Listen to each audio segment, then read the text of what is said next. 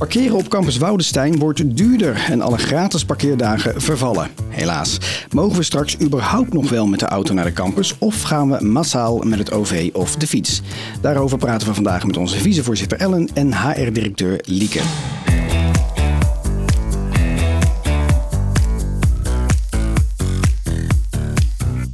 Beide welkom. Dankjewel. Dankjewel. Um, ja, hoe zijn jullie vandaag zelf naar de campus gekomen? Nou, wie gaat er eerst? Ja, zeg het maar. Wie heeft iets op te biechten? Oh, dat ben ik. Dat ben ik. In het kader van duurzaamheid ben ik degene die iets, iets moet opbiechten, denk ik. Ik ben vandaag met een uh, zware Volvo met benzine. Ach, kijk, ja. Ben ik helemaal uit Leiden komen rijden. Kijk, ja, daar gaan we al, hè? Ja, en, ja. en Ellen? Uh, ik ben met het OV gekomen. Kijk, ja. kijk. Ja, ik moet uh, ook eerlijk grijshalve zeggen, ik ben zelf met de fiets gekomen, maar dat komt omdat mijn auto in de garage staat. Anders was ik eerlijk okay. gezegd ook met de auto gekomen hoor. Dus, uh, maar hier gaan we het over hebben. maar voordat we dat gaan doen, de UR heeft het Rotterdams Klimaatakkoord ondertekend met als uitgangspunt 50% minder CO2-uitstoot van personenverkeer in 2030 vergeleken met 2016. Woon-werkverkeer zorgt voor een flink deel van de CO2-uitstoot van de UR. Daarom werkt UR aan een duurzaam mobiliteitsbeleid. Het doel is dat medewerkers minder vaak de auto pakken en vaker naar de campus komen met het openbaar vervoer of de fiets. Nou, voordat we hier aan tafel uh, daar verder over gaan praten, luisteren we eerst even naar uurwetenschapper Dr. Giuliano Mingardo, die gespecialiseerd is in mobiliteit en het gedrag van mensen daarbinnen. De afgelopen tien jaar heeft hij namelijk geholpen met de ontwikkeling van het mobiliteitsbeleid en het parkeerbeleid.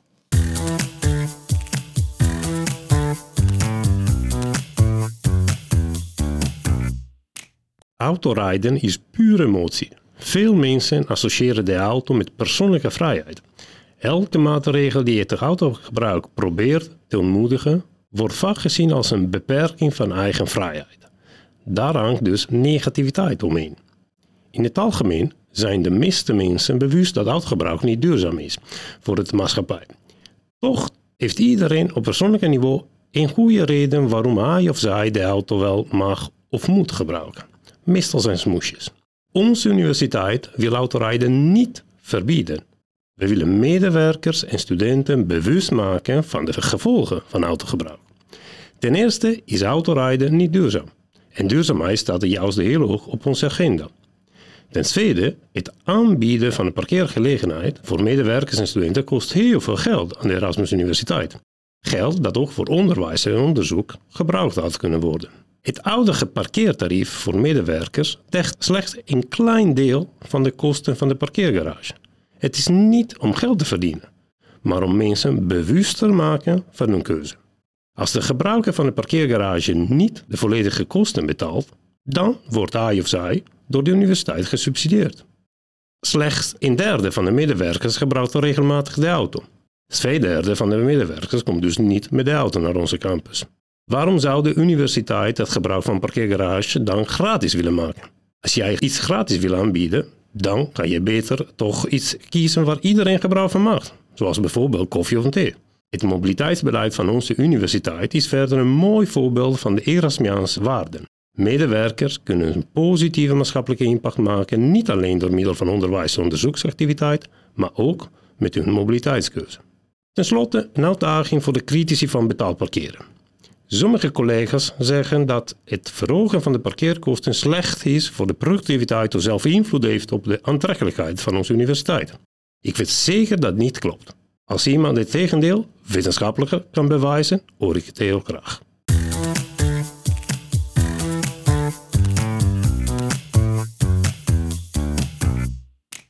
Ja, hij zegt hier een paar hele interessante dingen. Uh, om te beginnen, wat springt er voor jullie uit? Het viel mij gelijk op dat hij zei: het zijn smoesjes als je nog met de auto komt. En dat raakte mij natuurlijk, want ik had net aangegeven waar, hoe ik naar de campus kom. Ja. En daar heb ik echt een heel goed argument voor, vind ik. Maar het zijn okay. dus smoesjes. Dat sprong er voor mij in eerste instantie uit. Oké, okay, daar gaan we het zo over hebben. Hou vast. Uh, Ellen? Uh, wat er voor mij uitsprong is dat, uh, dat hij terecht zegt dat we willen stimuleren dat mensen zich bewust worden van hun keuzes. Ook in het woon-werkverkeer. En uh, ik denk dat dat ook belangrijk is. Hè? Want uh, die hele klimaatdiscussie, die, als je niet oppast, ben je elkaar voortdurend aan het veroordelen. Uh, en wat we met elkaar willen, is juist een positieve beweging maken. en nadenken over de keuzes die we maken. Dus dat sprong er voor mij uit. Dat is voor mij ook echt belangrijk. Ja, ja ik, zal, ik zal ook nog heel eventjes, uh, voordat we het gesprek ingaan, samenvatten. Uh, volgens Giuliano is autorijden dus emotie. Maar hij zegt ook dat de auto de universiteit geld kost. En slechts een derde van de medewerkers daadwerkelijk met de auto komt. Vond ik zelf vrij opvallend. Ik dacht dat dat meer zou zijn, maar dat is dus niet zo. Belangrijk om te melden is uiteraard dat autorijden niet verboden wordt. Maar uh, dat de universiteit met zijn mobiliteitsbeleid mensen vooral dus inderdaad bewuster wil maken en duurzamere keuzes wil geven om zo haar medewerkers en een positieve, moet ik zeggen, maatschappelijke impact kunnen laten maken met hun mobiliteitskeuze. Dus ja, laten we dan gelijk erin duiken. Wat houdt die, eh, of dat mobiliteitsbeleid dan precies in, Ellen? Uh, nou, het betekent onder andere inderdaad dat het parkeren wordt duurder. Wordt niet zoveel duurder. Het wordt twee kwartjes duurder. Gaat naar 3 euro per dag. Maar het betekent ook dat we de fiets gaan uh, stimuleren. Dus die komt uh, bij de NS Business Card. Het parkeren van je fiets komt erin. We gaan de maximale vergoeding die we hadden op die business card, die gaat eraf. En de voorwaarden om de fiets te mogen gebruiken, die worden verruimd. voor deze maatregelen moest je minstens een jaar in dienst zijn. Nu doen we dat voor iedereen die bij ons in dienst komt. Dus dat zijn, is denk ik een heel mooi en heel evenwichtig uh, pakket. Als, als ik het nog even mag samenvatten, want ik heb het hier ook voor me staan. Uh, inderdaad, een fietsvergoeding dus. Hè. 50% van het aankoopbedrag van je fiets kun je dus terugkrijgen. En voor een gewone fiets gaat dat tot maximaal 500 euro. Mm -hmm. En uh, bij een elektrische fiets zelfs tot 1000 euro. Nou ja, dat is toch best wel flink. Je wordt dus eigenlijk beloond als je met de fiets of het OV komt. Dus schrikken we autorijders dan niet af? Nou, ik vond het wel interessant. Wij hebben samen ook het hele medezeggenschap-traject gedaan, althans een groot deel daarvan. En uh, eigenlijk iedereen was het wel eens met deze maatregelen. Dus uh, ja, ja, altijd, je kan er altijd over hebben, moet het nou twee kwartjes zijn of drie kwartjes. Maar in die orde van grootte zat het. Iedereen vond het eigenlijk een evenwichtig pakket. Dus dit wordt wel gedragen door onze gemeenschap. Oké, okay, waaraan je dus dan misschien toch wel ziet dat duurzaamheid bij meerdere mensen wel leeft dan? Nou, denk ik zeker. Okay. Nou, je kunt het ook omdraaien. En dat zie je ook wel. Een hele, hele groep, denk ik, dat er anders naar kijkt. Namelijk, doordat we dit zo bewust uitdragen, trek je juist ook mensen die die duurzaamheid willen ondersteunen. Dat hoor je bij. Wat willen wij zijn als EUR? Een organisatie die daarin uh, ondersteunt. Dus het kan ook heel aantrekkelijk zijn. Ik sluit overigens niet uit dat er een groep is die het natuurlijk niet aantrekkelijk vindt. Want de kosten zijn, zijn gewoon hoog als je van ver komt. Maar daar hebben we wel weer andere maatregelen voor. Zoals? Dus we hebben, nou, we hebben een heel bewust, het is toch een heel mooi, mooi resultaat weer van de, van de coronacrisis. Daardoor is het nu veel normaler, veel meer genormaliseerd dat je, dat je blended, blended kunt werken. Dus uh, vaak het woord hybride werken genoemd. Nou, dat is natuurlijk veel meer mogelijk en veel normaler tegenwoordig.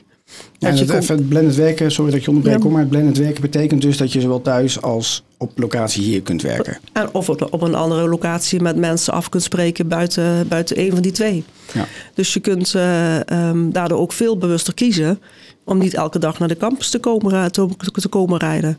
En ook niet voor één vergadering eventjes een hele rit te gaan maken of met de trein. Ik bedoel, het maakt niet uit welk vervoer. Maar daar veel effectiever en efficiënter in te plannen. En dat kon natuurlijk drie, vier jaar geleden was dat nog helemaal niet, uh, niet aan de orde dat dat kon. Dus dat is uh, zeker ook een manier om je te beperken, het aantal kilometers gewoon te beperken als je dan toch met de auto komt. Ja, misschien als ik dat eh, mag aanvullen. Uh, je kunt ook makkelijker keuzes maken om buiten de spits uh, te rijden. En dat is zowel als je met de auto gaat als wanneer je met het OV gaat. Heel erg prettig als je die keuze hebt. Want dan, ja, dan reis je gewoon rustiger. En het is voor de stad Rotterdam ook goed. Want wij hebben het klimaatakkoord ondertekend. Gericht op duurzame mobiliteit. Maar Rotterdam, ja, er wordt heel veel aan Rotterdam vertimmerd de komende uh, jaren. Dus die bereikbaarheid van Rotterdam staat onder druk. Dus wat we kunnen doen om uh, de mo ja, mobiliteit niet alleen in de spits te laten zijn, maar de druk op het OV ja, een beetje te kanaliseren, dat is alleen maar goed. Ja, ja dus het, is eigenlijk, het gaat verder dan de Erasmus Universiteit zelf. Hè? We doen het ook voor de stad uiteindelijk. Uiteindelijk wel, zeker. Nou, uiteindelijk natuurlijk voor het klimaat. Ja. En voor het klimaat uiteindelijk. Ja, heel goed. Ja, heel goed. Ja. Uh, nou goed, tot zover dan even voor de autobezitters. Uh, laten we het dus inderdaad ook hebben over die duurzaamheid. Uh, want het staat, het werd al gezegd, hoog op de agenda. maar hoe hoog staat duurzaamheid dan precies op de agenda, Ellen? Nou, het staat in de strategie heel hoog op de agenda. Het is een expliciete pijler van onze strategie. We hebben de klimaat- en ecologische noodtoestand afgekondigd. Daar, dat volgen we ook op met allerlei maatregelen, waaronder dialogen op onze campus. Uh, dus ja, het staat echt heel hoog op de agenda. We willen in het DNA van onze organisatie duurzaamheid hebben. Dus niet alleen in de bedrijfsvoering, maar ook in het onderwijs en het onderzoek. En daar zijn we al op weg, maar dat kan nog heel veel meer. Ja, dus kunnen we dan ook niet concluderen daaruit dat zo'n uh, duurzaam mobiliteitsbeleid dan eigenlijk onontkoombaar is? Ja, wat mij betreft is dat ook zo. Ja. Ja. Lieke, eens. En we gaan ook verder dan alleen maar woon-werk. We, gaan, maar dat, uh, we, gaan, we zijn ook bezig met bijvoorbeeld uh, internationale vliegreizen of internationaal reizen. Daar zijn we ook heel bewust in kijken hoe we dat anders kunnen doen. En uiteindelijk komt het natuurlijk op, erop neer dat je vooral minder, minder kilometers maakt als het niet nodig is. En daar zit denk ik ook wel weer een bruggetje, ook toch wel weer met leiderschap. Van hoe faciliteer je met elkaar dat je dus de systemen ook zodanig inricht dat het planetwork uh, mogelijk is. Dat je met elkaar hebt over is dit echt nodig om die kilometers te maken. Want je kunt wel met een ander vervoermiddel, maar het blijft nog steeds een uitstoot van, uh, van de verkeerde gassen, zou ik maar zeggen. Ellen, je noemde net uh, duurzaamheid in onderwijs en onderzoek. Uh, zou je daar wat voorbeelden van kunnen noemen?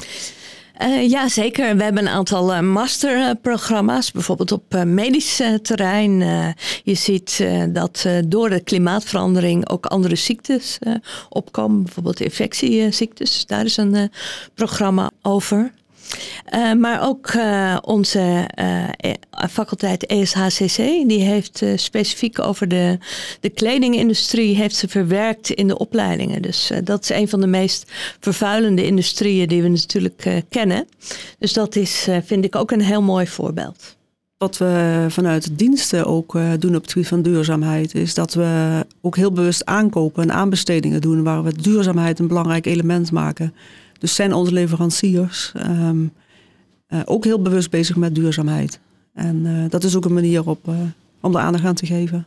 We hebben het nu dus over duurzaamheid voor de universiteit en voor de stad Rotterdam. Maar hoe zit het eigenlijk met duurzaamheid bij jullie zelf? Wat doen jullie zelf privé om ja, die duurzaamheid te, te stimuleren, zeg maar, Ellen? Nou ja, ik, ik probeer echt een bijdrage te leveren. Ik heb een, een jaar of tien, denk ik, inmiddels geleden mijn auto verkocht. Uh, ik woon in de binnenstad van Delft, dus uh, nou, ook makkelijk bereikbaar met het uh, OV. dus ik reis heel veel met het OV. Ik, ik reis graag. Ik ben de afgelopen jaren minder gaan vliegen. Ik heb bijvoorbeeld dit jaar een rondreis door Scandinavië gemaakt, maar helemaal met, met de trein. Dus nou, dat probeer ik te doen. Ik ben al heel lang vegetariër daar probeer ik een bijdrage te leveren. Ja, ik, ik geloof heel erg in het doen van kleine positieve dingen. En dus een van de dingen die ik doe, ik woon in de binnenstad van Delft, wonen heel veel studenten, heb je de nodige toeristen. Is best veel afval op straat. Uh, dus in het weekend loop, loop, ik zeker één keer een, een rondje met zo'n prikkertje en dan uh, haal ik afval uh, weg. Zo. En ik weet dat daarmee los je de klimaatproblemen in de wereld niet op, hè, dat weet ik. Maar het is wel iets kleins en iets positiefs dat je kan doen en ik hoop dat andere mensen dat dan ook doen. Ja, het klinkt als een mooie mindset inderdaad. Uh, Lieke, wat, uh, ja, je, je staat natuurlijk 1-0 achter nu omdat je met de auto bent gekomen. Hè? Dat is... Hij kan op 2-1 komen. Ja, nou, flauw. Denk, ja, flauw. Maar wat, wat, wat, wat, doe je zelf? Nee, wij, wij zijn samen met mijn partner wel, met mijn man wel ook heel bewust. Um, want ik, we zien echt wel dat het serieus menens is. Dus wij gaan bijvoorbeeld inderdaad veel minder vliegen. We zijn heel bewust dat, dat we zeggen, nou, het is leuk zo'n citytrip. Maar is het echt zo leuk dat ik daar dat vliegtuig voor moet pakken? Dus vroeger deden we dat makkelijker. Nu doen we dat veel minder. We aten vroeger veel meer vlees. Dat doen we bijna niet meer. Ik ben geen vegetariër, maar uh, als we nou één, één, keer per week vlees eten, dan is het veel. Um, ja, en heel veel van die kleine dingen inderdaad veel bewuster van oh, de temperatuur echt bewust ja. Gewoon een dikke trui ja. aandoen. En eigenlijk is het nog gezonder ook. En gewoon minder, um, ja, gewoon meer bewust zijn van, wacht even, is dit nou handig, is het nodig? Maar ik permitteer me soms toch een luxe, maar ik ben heel bewust zijn van die luxe. Het is, is het leuk, is het echt de, inspanning waard om het te doen? Ja. En toch minder doen. Ja, het is natuurlijk ook wel zo dat, uh, zoals Ella ook goed uh, beschreef, uh, er zijn veel dingen te doen die je kunt aanpassen die het leven misschien ook leuker maken. Hè? Dat je niet met het vliegtuig gaat, dat je een uurtje ergens bent, maar dat je een trein pakt. Nou, ja, dan zie je nog eens wat onderweg. Leuk, ja, was dat. Ja. ja, heel mooi. Heel goed om te horen dat jullie daar eigenlijk zelf ook zo actief mee, mee bezig zijn. Minder verre reizen ook. Vroeger was dat standaard verre reizen. Nee, nu denk klopt, ik, ja, het is geweldig om naar een koud, koud land te gaan, dichtbij. Ja, nou, ja. deze, dat is tegenwoordig heerlijk. Ja, precies. Deze, deze winter naar Texel dan, hè, met z'n allen. uh, Skiën op Texel, ja. ja Zoiets. We hebben het nu over woon-werkverkeer gehad. Laten we nu in dit laatste gedeelte van de podcast nog even kijken naar het grotere plaatje rond duurzaamheid. Uh, op welk vlak kunnen we echt het verschil maken als universiteit? Ja, als je het mij vraagt, zou ik zeggen natuurlijk in wat we primair doen. Hè? Dus onderwijs uh, geven. Bij onze studenten kunnen we echt uh, verschil maken. Maar ook het onderzoek dat we uh, doen. belangrijk onderzoek dat bijdraagt aan de duurzame samenleving. Heb je nog iets toe te voegen, Lieke? Ja, we hebben, we hebben het over woon-werkverkeer heel veel gehad. Maar we zijn bijvoorbeeld ook heel actief bezig om internationaal reizen veel bewuster uh, met het klimaat om te gaan. Door de afspraken te maken dat we maar 700 kilometer, uh, boven binnen 700 kilometer met de auto gaan of met het openbaar vervoer en niet met een vliegtuig. Dus dat zijn al maatregelen die genomen zijn en waar we nu ook echt nog een, ook, ook het inkopen op zijn.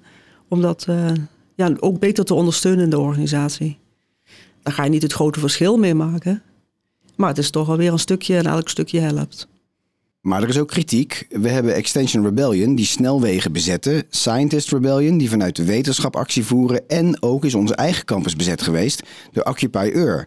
Net als op andere universiteiten. Hoe kijken jullie hier eigenlijk naar? Wat, wat is de positie van de universiteit daarin? Ja, onze eigen universiteit is natuurlijk drie keer bezet geweest uh, inmiddels. En uh, kijk, het goede aan die bezettingen en aan de acties vind ik dat er daardoor gebeurt er echt wel wat in de samenleving. Komt echt meer aandacht voor duurzaamheid. En dat maakt het ons ook mogelijk of makkelijker om uh, te versnellen wat we, wat we doen. Dus dat is denk ik uh, absoluut het goede nieuws. Wat ik uh, ingewikkelder vond, met name op onze eigen universiteit, is dat de mensen die de bezetting uitvoerden niet wilden praten.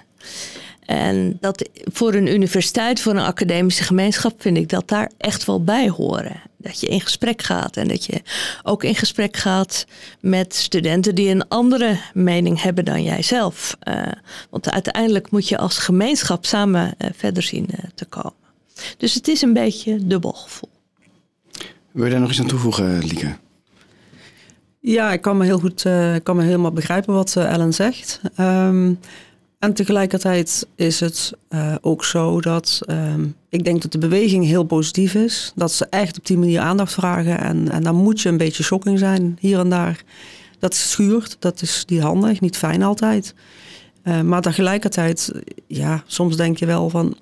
Ga je op deze manier je, je, je, je de mensen met je mee blijven nemen? Want er kunnen ook mensen afhaken door de vorm die gekozen wordt. Bijvoorbeeld door helemaal niet in gesprek te gaan met elkaar. Um, door dingen te doen die voor anderen heel erg storend zijn. Dat moet schuren, maar tegelijkertijd um, blijf je wel je volgers houden om werkelijk je punt te maken dat we met het klimaat, dat het hoog tijd is dat we voldoende maatregelen treffen. Want toen dat gebeurde, toen die bezetting plaatsvond, wat, wat, heeft, uh, wat heeft de universiteit toen gedaan? Nou, er zijn drie uh, bezettingen geweest. Hè? En uh, eigenlijk uh, wat we gedaan hebben, we zijn um, geprobeerd in gesprek te komen met de bezetters. Eigenlijk in alle drie de, de gevallen. We hebben na de tweede bezetting, zeg ik uit mijn hoofd, de klimaat- en ecologische noodtoestand uitgeroepen. Om ook duidelijk te maken dat we inhoudelijk het eens zijn met wat die actievoerders zeggen. En dat we strategie van onze universiteit ook gaat over duurzaamheid. En dat we dat uh, nog verder willen versnellen.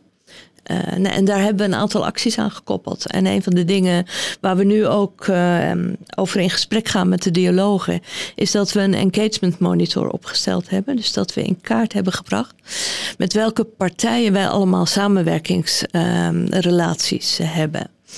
Uh, zowel in, op het gebied van de fossiele industrie als de innovatieve groene bedrijven en alles wat daar tussen zit. En wij denken dat dat een manier is om feiten over tafel te brengen. waardoor je het gesprek ook niet alleen maar op basis van emoties voert, maar echt op basis van feiten. Wat doen we nu echt?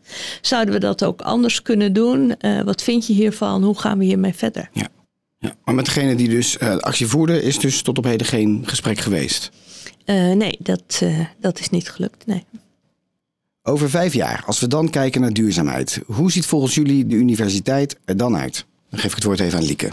Dan hoop ik dat er heel veel mensen herkennen die hier werken, of die hier zouden willen werken, dat wij een werkgever weer zijn die zich echt, echt een enorme best doet op alle vlakken om mee te werken aan het verbeteren van het klimaat en uh, alle doelen die daarin zitten.